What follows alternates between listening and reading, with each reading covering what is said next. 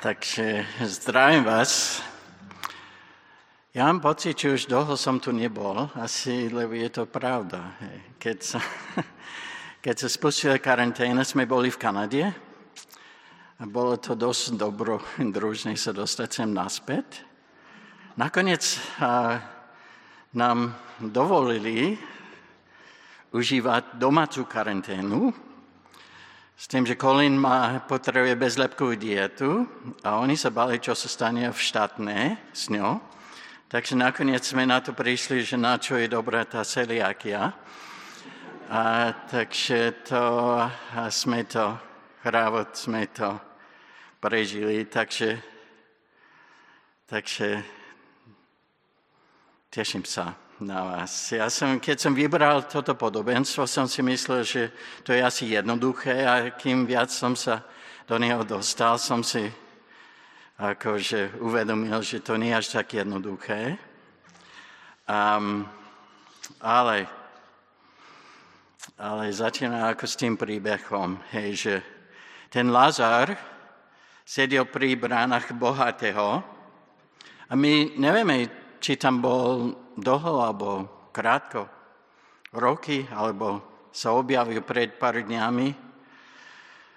On čakal na zvyšky zo stola a údajne sa tešil, keď videl, ako priatelia bohatého kráčali cez bránu, lebo dúfal, že o pár hodín možno ako bude dať čo jesť. Lázar zrejme bol malomocný a Bežný názor vtedy vládal, že človek je malomocný pre svoju vinu alebo vinu jeho rodičov. Takže zaslúži to, nie môj problém, hovoril okolo hodiaci. Takže sme čítali to, že v Levitikuse, že nech malomocný volá stále nečistý som, nečistý takže museli stále nosiť ruška a neblížiť sa inému bližšie ako 4 lakata, čo, je, čo sú 2 metre. takže to poznáme, hej? To. Takže človek malomocný v tom čase bol už mŕtvý v ich kultúre. Takže celý život volať, som nečistý, som nečistý. Takže predstavte si, čo to znamená, čo to pôsobí tomu človeku. Všetci vnímali tú situáciu úplne normálne. Bohatý sa mal, Lázar trpel, muž bol bohatý, ale nepíše, že, nepíše, že bol zlý. A dokonca ani nepíše, že zakázal dať Lázarovi jesť. A tí, ktorí hodovali s ním, všetci vnímali situáciu úplne normálnu. Jeho piatý brat, bohatý muž, priatelia, ktorí stolovali s ním, dokonca aj Lázar, to vnímal situáciu, že taký je život, normálny. Všetci to vnímali ako úplne normálne, všetci chceli dostať aj pozvánku na tie hody, všetci okrem Pána Boha. Jediné Ježišové podobenstvo, v ktorom je človek, ktorý má meno, je toto, ako Marek povedal. Že to je jediné podobenstvo, kde človek má meno. Lázar. Znamená, Boh pomôže. Lázar, ktorý mal meno, nehovoril v celom podobenstve. Bohač, ten stále vyprával, Takže Lázar mlčal a ho obhájil Abraham. Takže normálne je úplne ako situácia opačná. Takže poznáme mena bohatí a mocní, takže vieme, kto je Bill Gates a George Soros. Ale Ježiš dal tomu Lázarovi, tomu hudobnému meno a bol akýsi hudobný muž menom Lázar. Ale tomu bohatému ako nepoznáme jeho meno. To je úplne ako vynimočné. Takže Ale ten bohatý poznal Lázara, takže on poprosil Abrahama, aby poslal Lázara mu pomôcť. Nemohol sa vyho- vyhovárať, že a som nevedel, že je tam taký hudobný.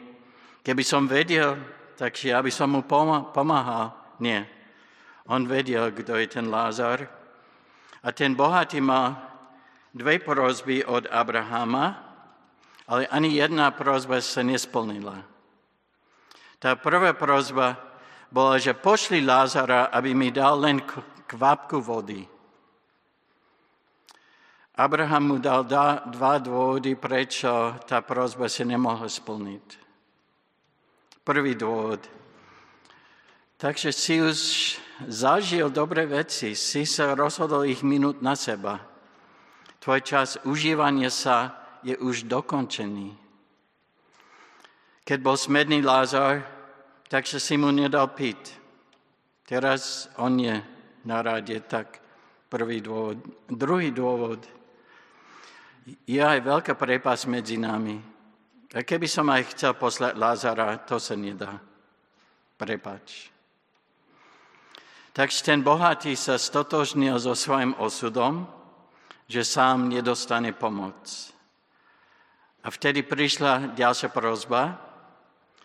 Takže pošli vtedy Lazara varovať mojich piatých bratov, aby sa sem nedostali. A Abraham na to, ale už boli varovaní. Ale vrátime sa neskôr k týmto piatým bratom. A ten prvý slajd môžeme. Takže ten príbeh veľmi reflektuje to, čo predtým povedal pán Ježiš. A, takže a môžete to sami čítať. Takže to to poznáme a veľmi ako sa podobávajú ako to učenie s tým podobenstvom.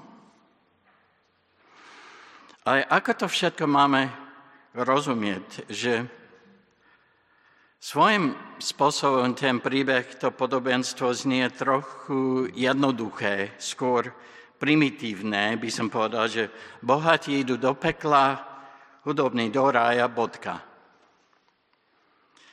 Takže preto asi ten príbeh tak populárny, takže, lebo ľudia to vnímajú sa ako skôr ako patrím do tej skupiny takže chudobný. Takže dobré, páči sa mi ten príbeh a ako končí. Všetci sa tešia, že Lázar vyhral, bohatý prehral. Takže ten príbeh je známy a, a, a aj napriek tomu, že, na, že sa nachádza iba v Lukovom evangelii, Takže umenie cez storočie, hlavnej stredovekovej, je to najilustrované podobenstvo. Takže napríklad máme také obrazy, a, takže je ich strašne veľa. Ďalší obraz, aj v hudbe sa ten príbeh stále opakuje, takže celkom nedávno Vaughan Williams napísal veľké hudobné, hudobnú skladbu. Dokonca aj Bono, skupina U2, takže mal, mal piesen, že crumbs from your table, takže drobky z, z tvojho stola, reflektuje to podobenstvo. Dokonca aj posledná piesen, ktorú napísal David Bowie pred jeho smrťou, sa volala Lazar. A vy, a keby sme boli katolíkmi, nie sme asi, ale že keby sme boli, takže 21.6. je sviatok svätého Lázara, patron malomocných. A vy, ktorí ste boli v Dubrovníku, sa pamätáte Lazarety, ktoré boli karantény budovy popri múrov. Takže sleduje tradíciu, že Lázar bol malomocný a lazaristi ešte stále pôsobia na Slovensku. Takže tento príbeh sa dostal veľmi hlboko do našej kultúry, do, našej, do našich misiel. Pre svoju jednoduchosť reflektuje našu hlbokú túžbu pre spravodlivosť. Ak nie v tomto živote, takže po. A čo je ten kontext tohoto príbehu?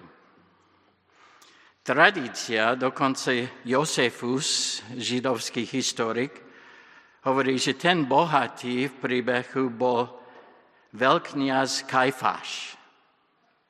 On bol známy, že, že nosil fialové a lanové šaty a on mal 5 bratov, totiž jeho švágor Anáš mal 5 synov a Kajfáš denne oslavil, oslavil takže v jeho paláci a to, to je tá rodina.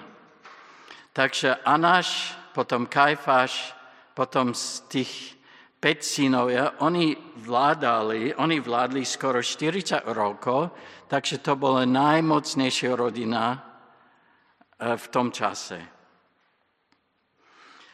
Aj keď možno ako pripúšťame, že nehovorí o podobenstvo priamo proti Kajfašovi, je jasné, že ho hovorí proti farizejom.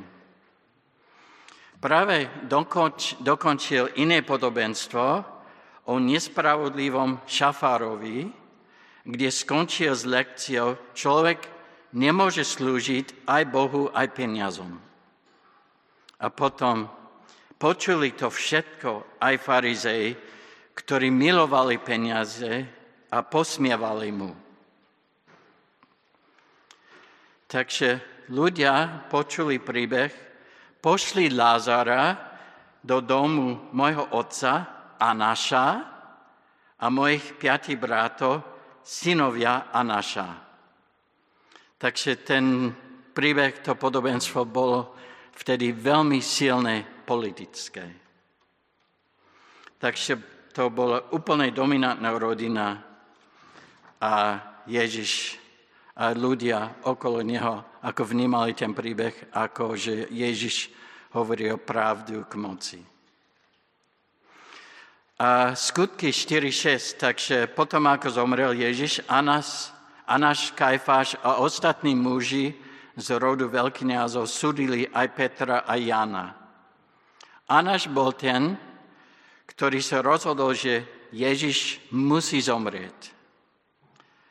To bolo rozhodnutie, ktoré prišlo po nielen tom podobenstve, ale celej sérii podobenstiev, ktoré boli ostro kritické voči farizejom, rodu veľkňazov a ich životnému štýlu. Týmto podobenstvom pán Ježiš rískol svoj život, že hovorí o pravdu. Táto jediná rodina vládala skoro 40 ro- rokov. Naboženskí vtedy lídry sa spojili s okup- okupačnou sílou aby získali a držali moc a bohatstvo. Takže taký staronový príbeh. Dokonca aj vieme o čom niečo na Slovensku, na Československu. Aj. Takže keď Ježiš hovoril ten príbeh, Anáš a Kajfáš už spolu vládli 25 rokov. Takže aj všetky vtedy ako podobenstva Lukášového evanielie v tom čase mali podobné, podobné aj silný rozmer, aj politický, musíme priznať. A každý počujúci by vedel, o kom Ježiš hovoril a čomu Ježiš zameral svoju kritiku. Ale že nejde o to, nespravodlivosť v tom, že ako získal ten bohač svoje bohatstvo. Abraham sám povedal, že to, čo bohač zažil, že boli dobré veci. Ten hriech nebol, že bol bohatý. Žani ten príbeh nejde o teológiu pekla. Že bohatí idú do pekla, nie je hlavná pointa podobenstva. Musíme nájsť svoju teológiu pekla inde. Bohač chcel, aby bratia mohli uveriť a odvrátiť sa od svojich hriechov. On, po, on povedal, ja som si neodvrátil od svojich, je po mne, ale oni ešte stále majú šancu. Zaujímavé, že ten bohatý ani nemal otázku, čo sa stalo. Prečo je on v pekle a Lázar nie? To by sa očakávalo. Prečo som tu? Čo som spravil? Ale sa nespýtal. Ten bohatý neprotestoval, že sa dostal na nesprávne miesto.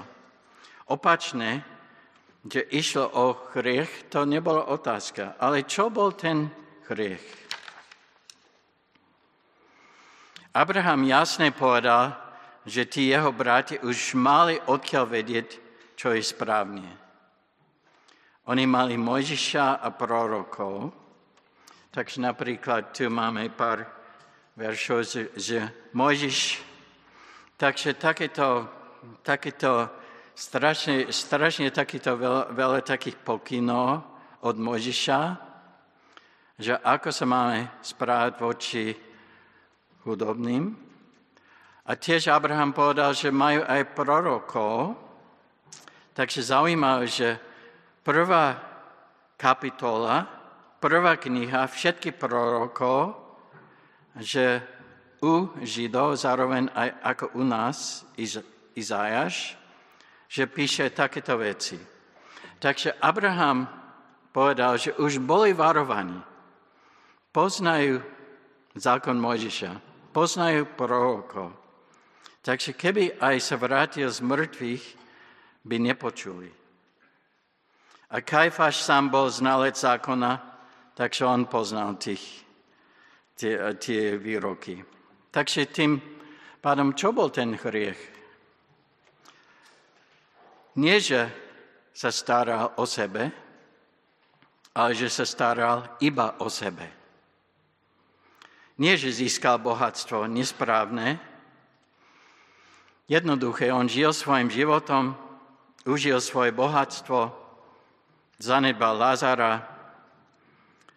On žil, čo si myslel, bol normálnym životom. Sa narodil do rodiny, tam žil, tam zomrel, normálne. A je to veľmi zaujímavé, že ten, ktorého neskôr Ježiš naozaj poslal z mŕtvych, sa tiež volal Lázar. Ten druhý Lázar sa stal tak populárnym, že veľkňazi, totiž Anašová rodina, sa rozhodla aj toho Lázara zabiť. Chudák. Takže Ježišov skresil z mŕtvy a potom ako za odmenu, ako dostal, takže musí znovu zomrieť. Im bolo jasné, že ak veci takto budú pokračovať, že rímska síla príde a berie ich štát a miesto. Čo je to isté? Lebo ak prídu o štát, prídu Anaš, Kajfáš a tých piatich brátov o svoju moc a bohatstvo. Dokonca Ján, Evangelia, Jána 12, 12. kapitál, presne ako oni o tom hovorili. Takže Abraham mal pravdu. Keby poslal Lázara z mŕtvych, bratia ho nepočujú. Lázar naozaj sa vrátil z mŕtvych a tí bratia chceli ho znovu zabiť. Radšej ho zabiť, ako neprísť o svoju pozíciu, svoj status. Presne ako Abraham hovoril v tom podobenstve, oni sa rozhodli užívať svoje privilégie, bohatstvo v tom živote. Im nič nezostalo. Už trávili všetko, čo mali na seba, všetko, celé bohatstvo, predčasné minulý.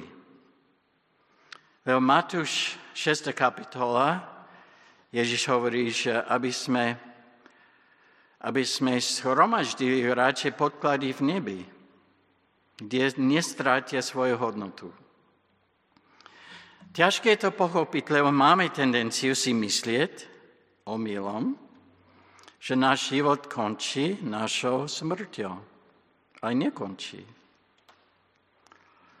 To nie je verný ani pravdivý, pravdivý pohľad na realitu. Náš život pokračuje a múdry človek posklada na tú ďalšiu, pokračujúcu fázu života. Aký je to význam pre nás?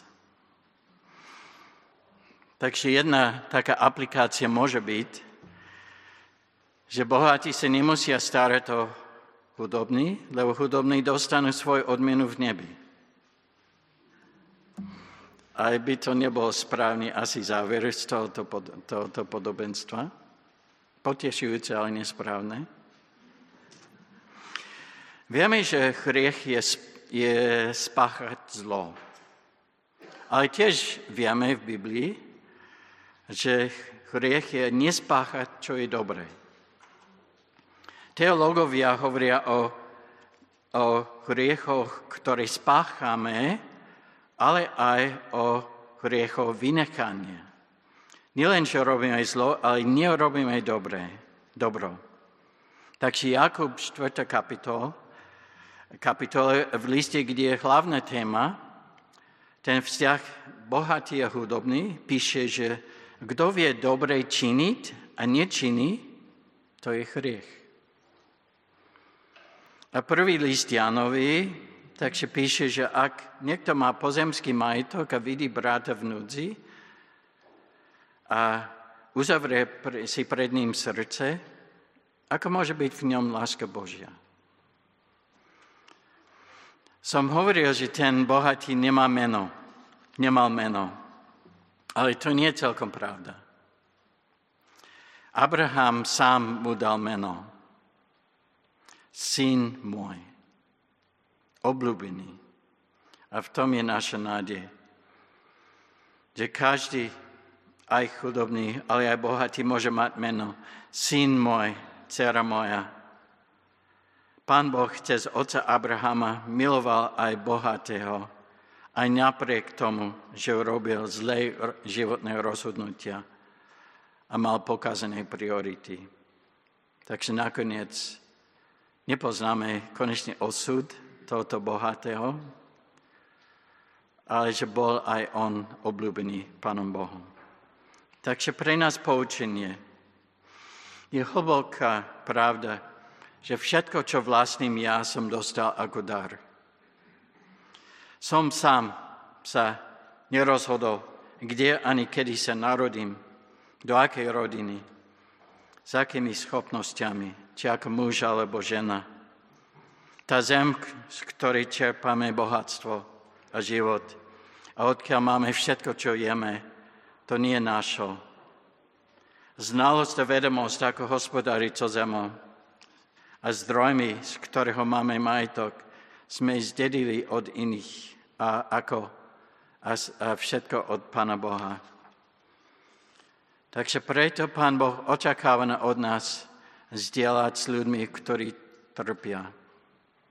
To je hlavná pointa tohoto podobenstva.